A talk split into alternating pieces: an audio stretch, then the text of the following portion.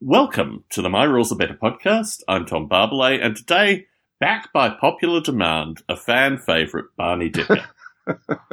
Hello. so, my Yeah. understanding, you're coming with topics, which is the best kind of guest.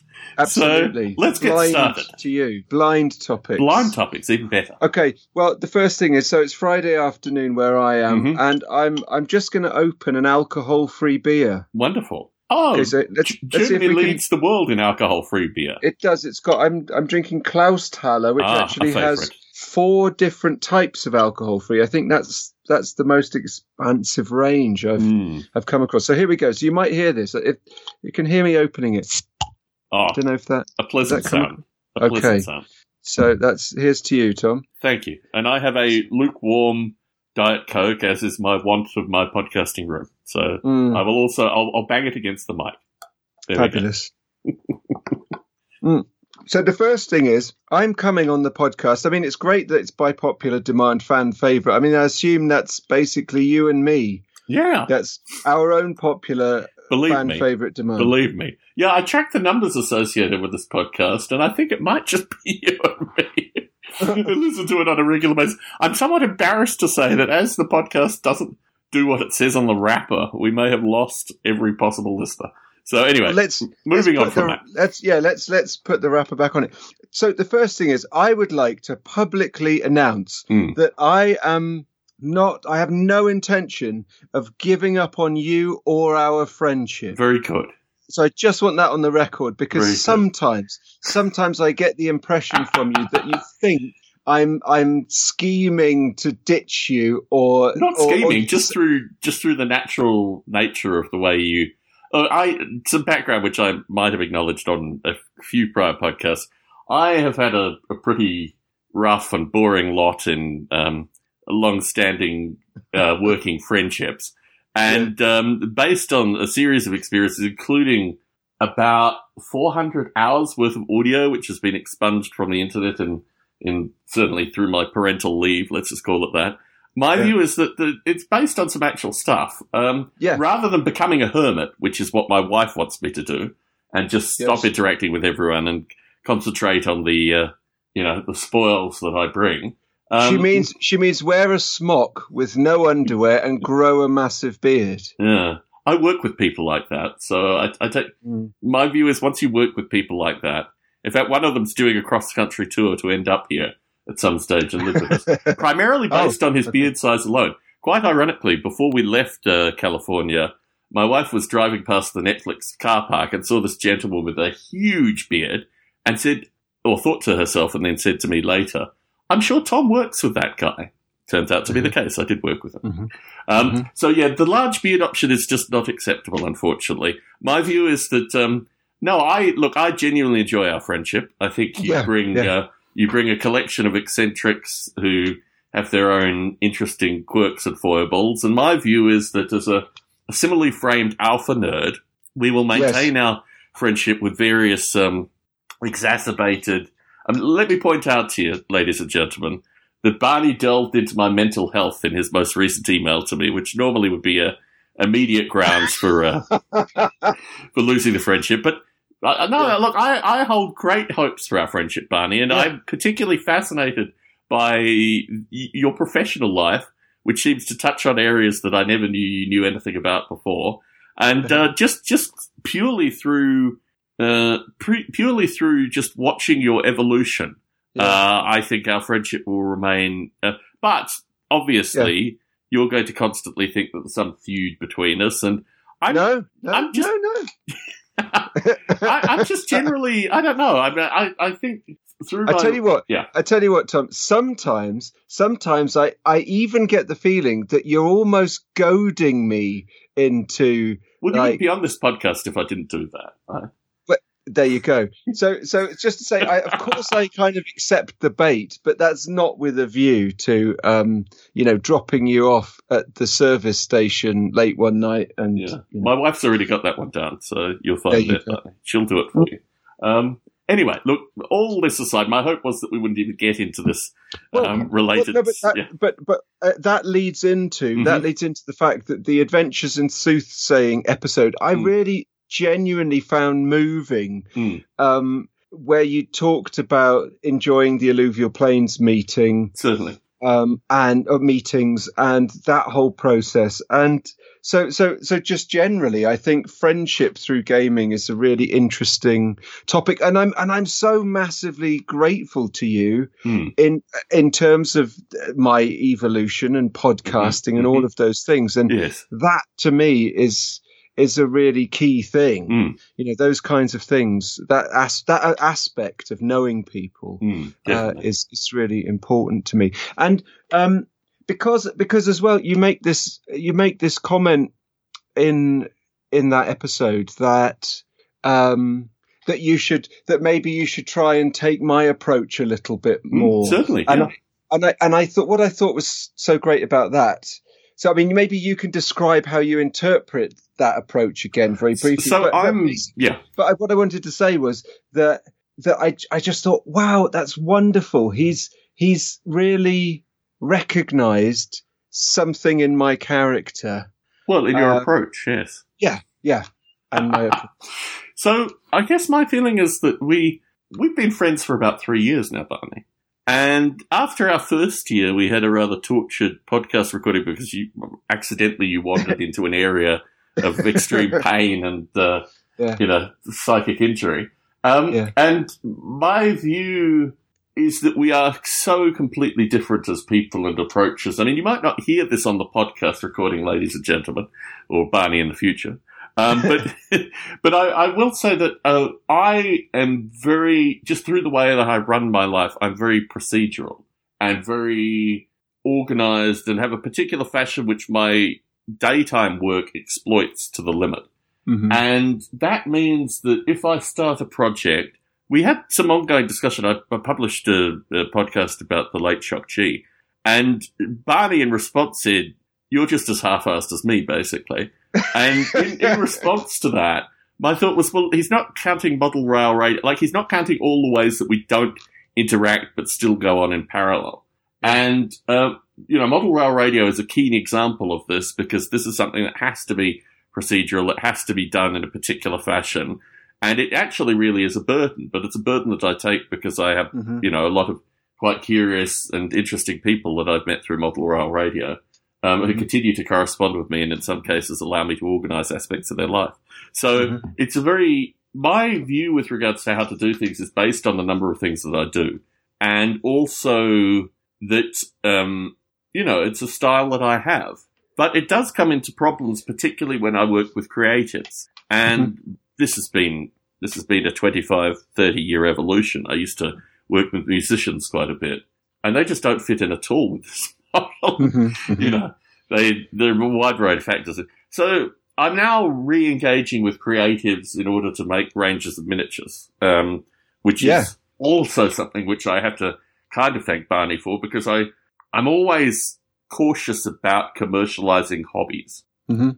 and yet through you through a very easygoing and not necessarily American capitalist model, you seem Mhm. to actually embrace this notion of of commercializing hobbies, and in fact create a, a way of doing this where it's almost infectious. Um, so I guess my my view is that I'm not getting the right vaccinations currently, and this has kind of entered my life too. But it's also made me realize that the the light touch, slightly unauthoritarian approach that you take to this thing actually means that although things aren't necessarily coming out in this a time frame, they create these amazing spin-offs like the Alluvial Plains Monthly, which is just really an opportunity for a group of nerds to get Mhm. together and shoot the breeze on what ifs, you know, 200 to 20 to 40,000 years ago, which Mhm. actually I find a really interesting headspace to enter into once a month because I, in the spare time, I work on simulations which are very much, well, the past 80, 90 years at least. And the kind of counterexamples and the, just the nature of kind of simulation philosophy is embodied in the alluvial plains monthly in such a way that I actually have stuff to offer. And when I Mhm. leave the meeting each month, I think to myself, that's pretty strange. That I had something to offer there. Like, you know, the evolution of plants rapidly over time with a Mhm. lot of human involvement. And it gives me an Mhm. opportunity to talk and think about things that I rarely talk and think about, but still kind of reside within me. So this Yeah. stylistic thing that you have of a relatively light touch, bringing folks together, no deadlines, no pressure of that nature, just an ability to know that I'm going to be talking with, you know, Mhm. all of you at least once a month, Mhm. and this Mhm. evolution will probably move towards a, a rule system. And I do a lot of historical reading as well about how Mm-hmm. you know early TSR, early Games Workshop, and that was one of the things that I found fascinating meeting Livingstone and Mhm. Jackson Mhm. was that they embodied a lot of your approach as well. So I kind of Mhm. thought to myself, this is a potentially a retooling moment, Tom, or just a way where you should, you know, shut up and study the situation a bit better. Um, and I think that's what has come out. I've also recently, which has completely changed my worldview through sleep deprivation alone, uh, had twin girls. And that's Hmm. caused me to realize very viscerally that my methods associated with almost everything probably need to be expunged from the universe and a new generation will come through and create their own methods completely in contrast to mine. Um, Mhm. And I think that it's just time for me to observe really in a lot of things. I guess the change in thought was initially coming into this thing and thinking, Barney, like me, has a number of unfinished projects. Mm. Barney's doing it wrong. And then I realized, no, maybe I'm doing it wrong. Maybe I should study Barney, how to weather unfinished projects and have more added and then have, who knows if anything will ever get published. But the process at least is fun. And I guess that's where I came to this thing. Yeah, I, I mean, I, I think I would say uh, I'm possibly more organized than you might think. I don't I- think it's know- about organization at all. Um, I, I, okay, there's more procedurality in what I do than you might think. Yeah. You know, I remember, I remember a while ago where before the the new academic year started, my entire year was was timetabled. Um, I think I was probably, I think that at that particular time I was working in three different institutions, Hmm. and that was my entire year. And I and I just remember thinking, oh God, I think I don't think I want to do this forever like that. Um, so, but but I think I think like you reported in that episode about the frustrations of the production process.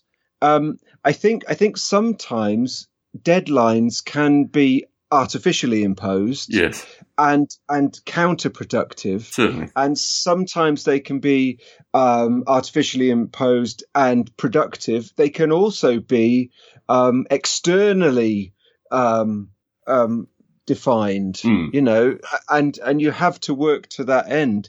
And so I think when we're talking about hobbies, and when we're talking about a kind of yeah a, a friend a friendly or a camaraderie in in the production process um, and we're all doing it on the side of other things. I think I think it's all about taking the energy when and where it occurs, um, and and having having those kind of soft aims and deadlines, and then at certain points things need to have uh, you know need to have some stages of finality. Yeah, and, and, and so so so of course we're working towards uh, something with alluvial plains, and just to uh, you know reflect on your your production pre-production process.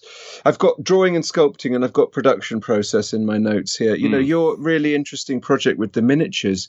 I think I was just thinking because you don't say have a system and lore and uh, uh, an IP there's there's no need to have uh, a a, diff, a locked down figure or series of figures in mind exactly like you talk about you know you're working you are precisely working the other way round which Mm. is let's just generate some cool stuff so it might as well start with the sculpting Hmm. and when you've got some of those, and like you say, photographing them, then maybe people start to imagine what a scene would be like Hmm. with a number of these characters. And that might trigger for you certain rules or lore Hmm.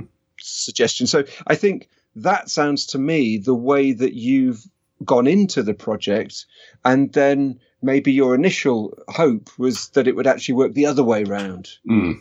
Yeah, I mean, I think y- you learn very quickly from these kind of things, and you particularly if you similarly, I guess, I don't do it annually. I just do it day to day, week to week, Friday by Friday. But I think I feel very similarly that my I don't know my world is predefined by external factors, and anything that can break that is is it's got to be nurtured. uh, and uh, that I guess was the driving force. Also, you know, there's a bunch of external time frames and other things that are going on continuously, and it, it, it's kind of that thought it'd be really nice to have a Kickstarter by February, right? Mm. And Mm. obviously, everyone, you know, in the process like, yeah, February, February, February. And then you kind of work it back and you realize that we'd need to have something by October that probably won't be there. And the process around actually creating these things is interesting in and of itself. For example, in the weird World War One case, it was creating all the accoutrements, the helmets, guns, what have you, hmm in a kind of pre-made style. So the sculptor would just have to literally, you know, throw in a pistol or a backpack or whatever from a pile of hmm pre-made metal, which I thought was a really good idea until we started actually doing that.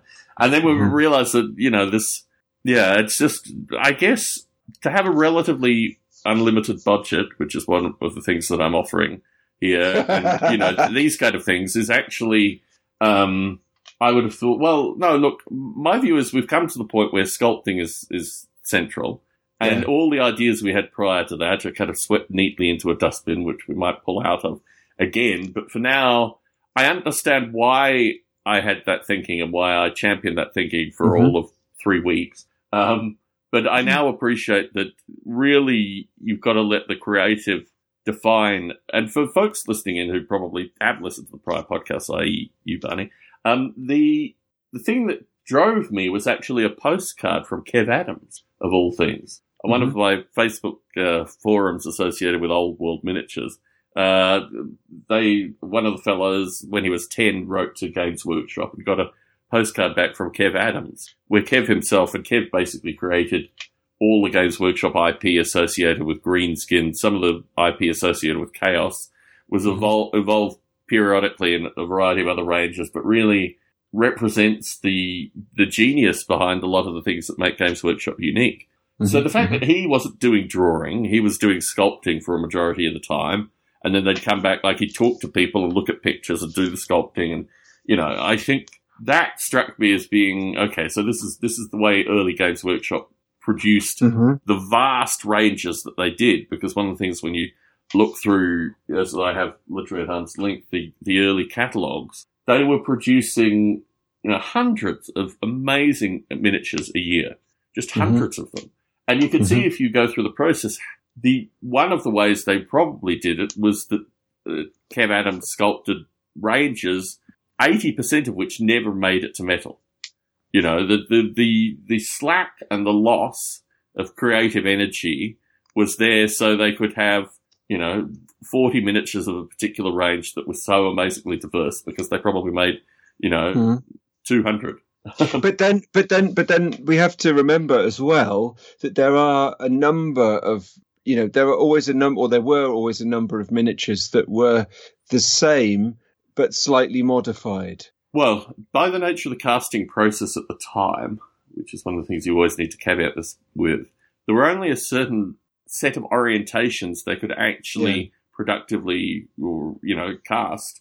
And that whole thing, I very briefly, when I think I still lived in the UK, maybe, or maybe I just arrived in the US, had an email correspondence with Kev Adams about that very thing, that they really were so limited by the Mhm. casting methods at the time that they could only do a certain number of orientations. And interestingly, the standard crouching toy soldier pose, where they're, you know, firing from the knee, so to speak, mm-hmm. Mm-hmm. they had real problems in the casting of those miniatures, which is why so few of uh, Citadel's line had that pose, although it's a traditional toy soldier pose. So um, it's really fascinating how primitive things were back then. Really, Mhm. most of the evolution has come through plastics and mold making, and obviously computer computer aided design in the process. Mhm. But back Mhm. then, it was really they could only do a certain number of poses, and then they just had to stick additional stuff on it, or you know, make the hair bigger And- or something.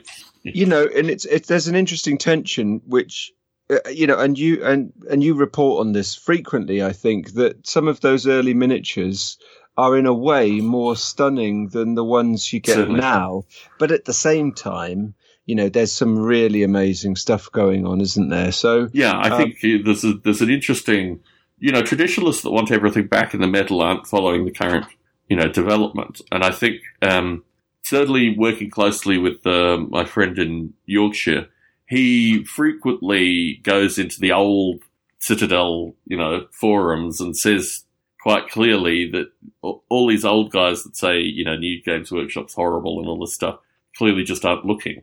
Um, and that, you know, there are actually quite interesting things that are going on there aside from spiral miniatures that break if you sneeze. Um, mm. the, the really, you know, it's still, it's still an epicenter of creative talent that are looking to push the boundaries. Mm. Um, mm. and I think that's often lost in the older miniature narrative that basically the, the same people who were going through there 20 years ago and ending up, you know, leading visual production on Doctor Who. You know, Games Workshop is an organ, Citadel and Games Workshop is an organ for young creatives in the UK to go into video games, television production. I mean, all these kind of creative outlets, they mm-hmm. all seem to go through Games Workshop or Citadel at one stage. And obviously, because of their pay practices and a variety of other things, it's not particularly sustaining to work there for a long period of time. But mm-hmm. it gives people, you know, six months, two years, three years of working in incredibly vibrant creative space and, you know, utilizing ideas and, uh, you know, production methods, every aspect of a creative industry, you know, Games Workshop. And I followed a number of these folk. Um, and, you know, they all seem to end up in increasingly interesting fields. So video games seems hmm. to be a large outlet, but the ones that get involved with uh, television and film aren't mm-hmm. particularly shabby either. So mm-hmm. I think that the kind of creative need for Games Workshop for these intellectual creative folk, and also for us that you know yield the spoils from it, um, is incredibly mm-hmm. powerful. And certainly my time with Livingstone and Jackson was really to study what kind of people create this kind of environment for creatives to you know mm-hmm. explore and you know add lore to and this kind of stuff. So mm-hmm. Mm-hmm. I don't know. I can wax I, about this for a long period of time. I, I, guess. I guess just to touch on this topic of commercialization or my mm. approach to that for mm-hmm. a moment. Um, I think. I think for me, it just comes down to how I want to spend as much of my time as possible mm. or my working time. Mm. And I completely agree with you about the hobby aspect. So the hobby hobby gaming does feel different to paid gaming mm. work.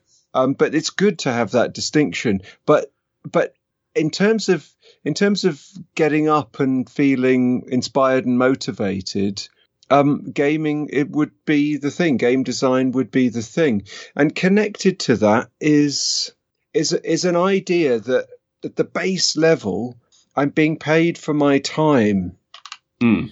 Um, and so often that might be doing, you know, doing something with people, you know, playing a game with some people mm. or um, developing something with that kind of aim in mind. It's not like, it's not that, that kind of, it's not exactly necessarily that kind of entrepreneurial idea mm. of I'm going to invest loads and loads of time on one or two or three things and really burn into those and, mm. and hopefully one of those will come off and I will become, you know, super rich and live on a yacht. Uh, it's it's really about seeing it as a social as a as a as a as a social job or mm. uh, you know I, I, can contribute to society in this way i think i'm pretty good at it mm-hmm. i certainly enjoy it um, and uh, you know i'm st- i still at some moments i'm really disappointed that i didn't manage to do my kickstarter for league of eternal guardians mm. yet that that's still a little bit of a frustration for yeah. me. But but um, it just wasn't possible. Yeah. And and and also then in if you like in that space, the Tricksters Net project has mm. popped up, mm. which which which is co-funded in Germany and uh, in Wales, where my collaborator Tom Burmeister's working, mm. and we've got this great group of of young people from both countries, mm-hmm. and that's a really great project. So it's not it, you know, when I think about not having done the Kickstarter, Mm. I kind of think, oh yeah, it's because something else happened. And in your case, I guess maybe one of those is that you've had your twins Mm. and you've moved house, and Mhm. you know, so so. Yeah, that's interesting. It's interesting, all of those actually. Different perspectives. the procedural aspect of the way I run my life comes through all of that. One of the Mm. things that I find fascinating, which is really the the grail associated with what we both do, is getting others to play our game from a like full we don't have to be involved perspective. And that I think Yeah. is what's really fascinating about and you've interviewed, you know, more than a dozen of these folk who have had successful Kickstarters Yeah. primarily because people just love playing their games and they become so intertwined perhaps with the environment or some simplified mechanics or some changed mechanics, mm-hmm. which seem to make a lot of sense. And I think that is what fascinates me with Alluvial Plains is the, the critical mass of actually having people playing the games independently of you. Mhm. And I've, I've experimented with that and, tr- and try to act as an advocate wherever possible yes, for people to play alluvial plains and just get a sense of what it is from not just a player's perspective, but also how. I mean, one of the things I loved with alluvial plains, which is probably because I broke the system in a few places in doing it, was that um, it gave me time to really think about the environment. And I saw on your notes that uh, you go, we were going to talk about in April. You talking about uh, Vonage for World War Two. And I think that that fascinates me as a concept because I think the there are various rules dynamics which simplify a lot of the times where you'd have pages and pages and pages of notes. And you know, if you were running uh, a D and D game, for example, you know, you'd Mhm. have a lot of additional stuff. I ran alluvial plains with descriptions of the basic geographies that they were going to enter into, kind of story trajectory, trying to get, although the, the critical shaman wasn't able to attend, um, uh, trying to get a sense of, and it was a very different experience than running a D&D campaign. hmm And I think interesting. that's one of the things that if I was going to promote others to play or run alluvial plains games, Mhm. it changes very much the standard module trajectory of a game into something which is more really akin to storytelling, which I also found with your um, when you Mhm. ran a game and I played, um, Mhm. was that it was just a completely different experience to run the game. Mhm. And I don't know how you put that out there, maybe YouTube video or something. You need there needs to be a way to kind of convey that, which I think would Sure. draw a lot of interest uh, in actually running these games as well. Interesting. So, I mean, that's, yeah. yeah. that's that's really lovely feedback. Um, I I I think I, I mean, for me, in ter- with, with game design, and I'm sure it's the same for you. The you kind of build the mechanics you want to see or Mm. to experience, Mm. which which presumably you don't find readily elsewhere. Certainly. Otherwise, you would simply Be play playing that. those Yep. games. Yep. Um, at the same time, you know, sometimes sometimes games seem overly complicated. Certainly. You know, as you've just outlined really well, whether it's mechanics or whether it's world information, and I just kind of can't deal with all of that. Yeah. At the same time, I'm I I really like dice and I really like game mechanics, Mm. so I'm not I'm not particularly interested in creating a storytelling game Yes. where people pass uh, like uh, the conch around. Yeah. Um, But you've produced I'm- a storytelling yeah. game that have dice as a central component Precisely, with regards precisely. to resolution. So yeah. and, but what's so interesting about that is, as well, is I imagine there might be people who could run alluvial plains in a more, shall we say, D and D type of way. Mhm. I'm sure that you could do that, but I think absolutely through the rules writing, through the construction of the of the mechanics, you, you do you do give a, a sense of how best, how optimally to run it, and that's certainly the case with the the the core rule system in League of Eternal Guardians and Trickster's Net, which is a shared a shared thing, which I'm calling counterpoint D6 Mm. because of how the uh, abilities or skills are paired. That's the Mm. counterpoint, and it only uses D6. Mm. So with with with with that one especially, I really I really just wanted something that would be easily playable mm. and that anybody could pick up. Um, so so it's so it's it's very yeah, it's it, it's a really enjoyable experience, and I have to, you know, in a way, I'm a terrible, terrible person because as soon as I pick up a game, start playing a game, or hear about a game or anything, I'm just off on my own, I don't know, mod ideas mm. or or my own rule systems mm. or something. But it's just how my brain seems to mm. work.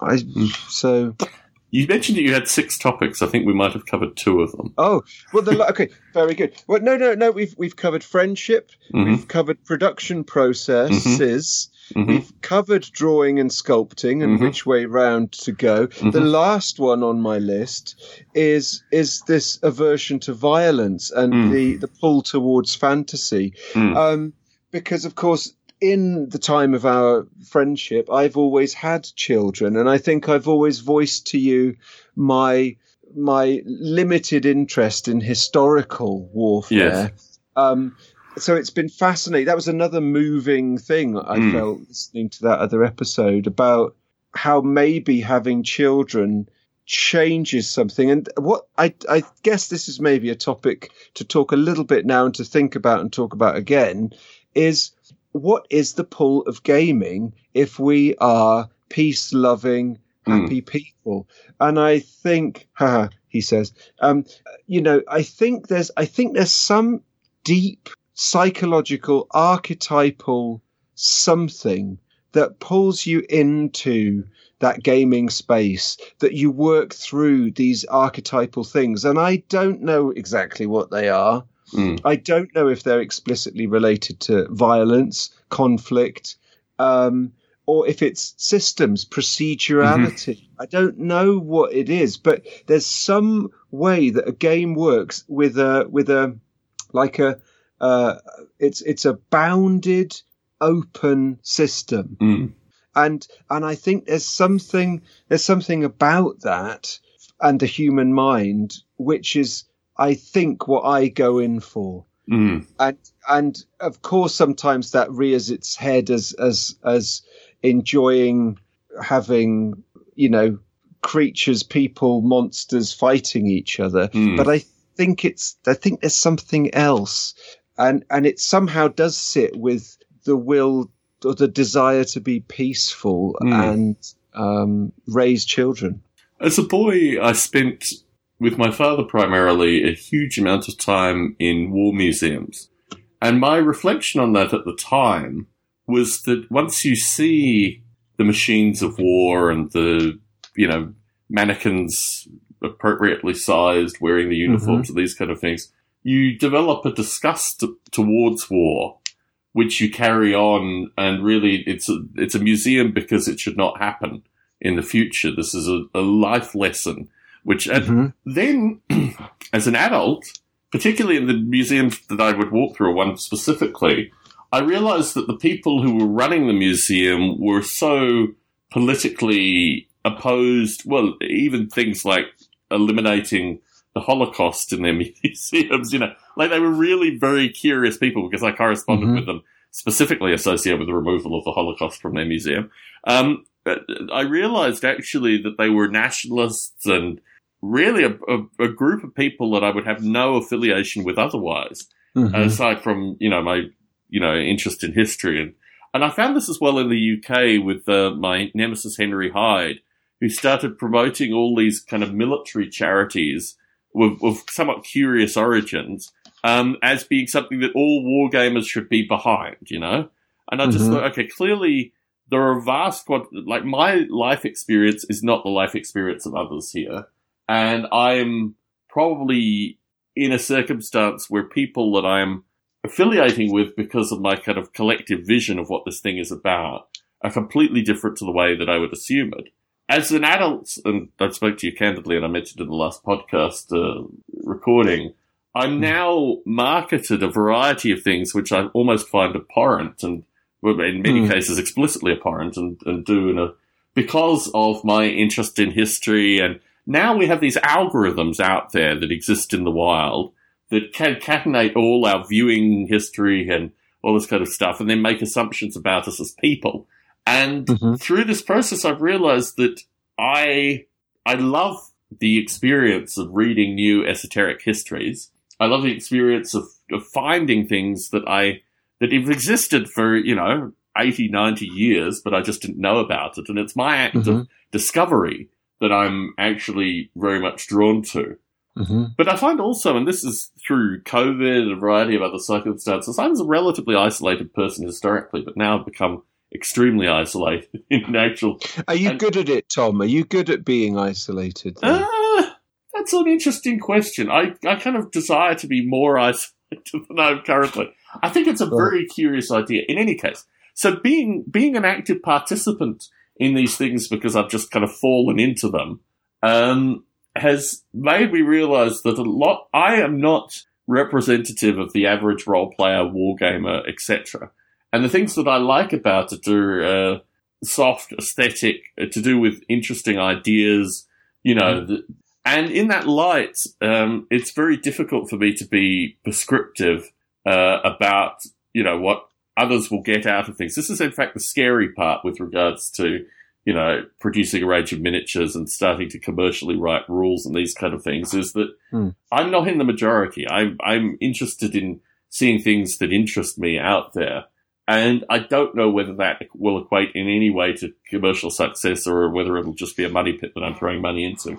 I think But you see, Mhm. I, I think I think this is an important aspect to this Mm. because uh, I suppose I've I also feel this the social aspect of of game design and game Mm. facilitation that that I'm starting to do more of is is also that I have that opportunity to to frame gaming in the way that I do Mm. and and I probably wanted to say this earlier but I didn't that that for me improvisational approaches especially to role playing Mm. are are really key so so that's kind of the thing that I bring if you like and and that might be a bit different to uh, to to what some of my participants uh, have have played before or whatever. But it's to find ways to find ways to engage different people and to keep keep keep space for them to be how they want to be, but also for them to open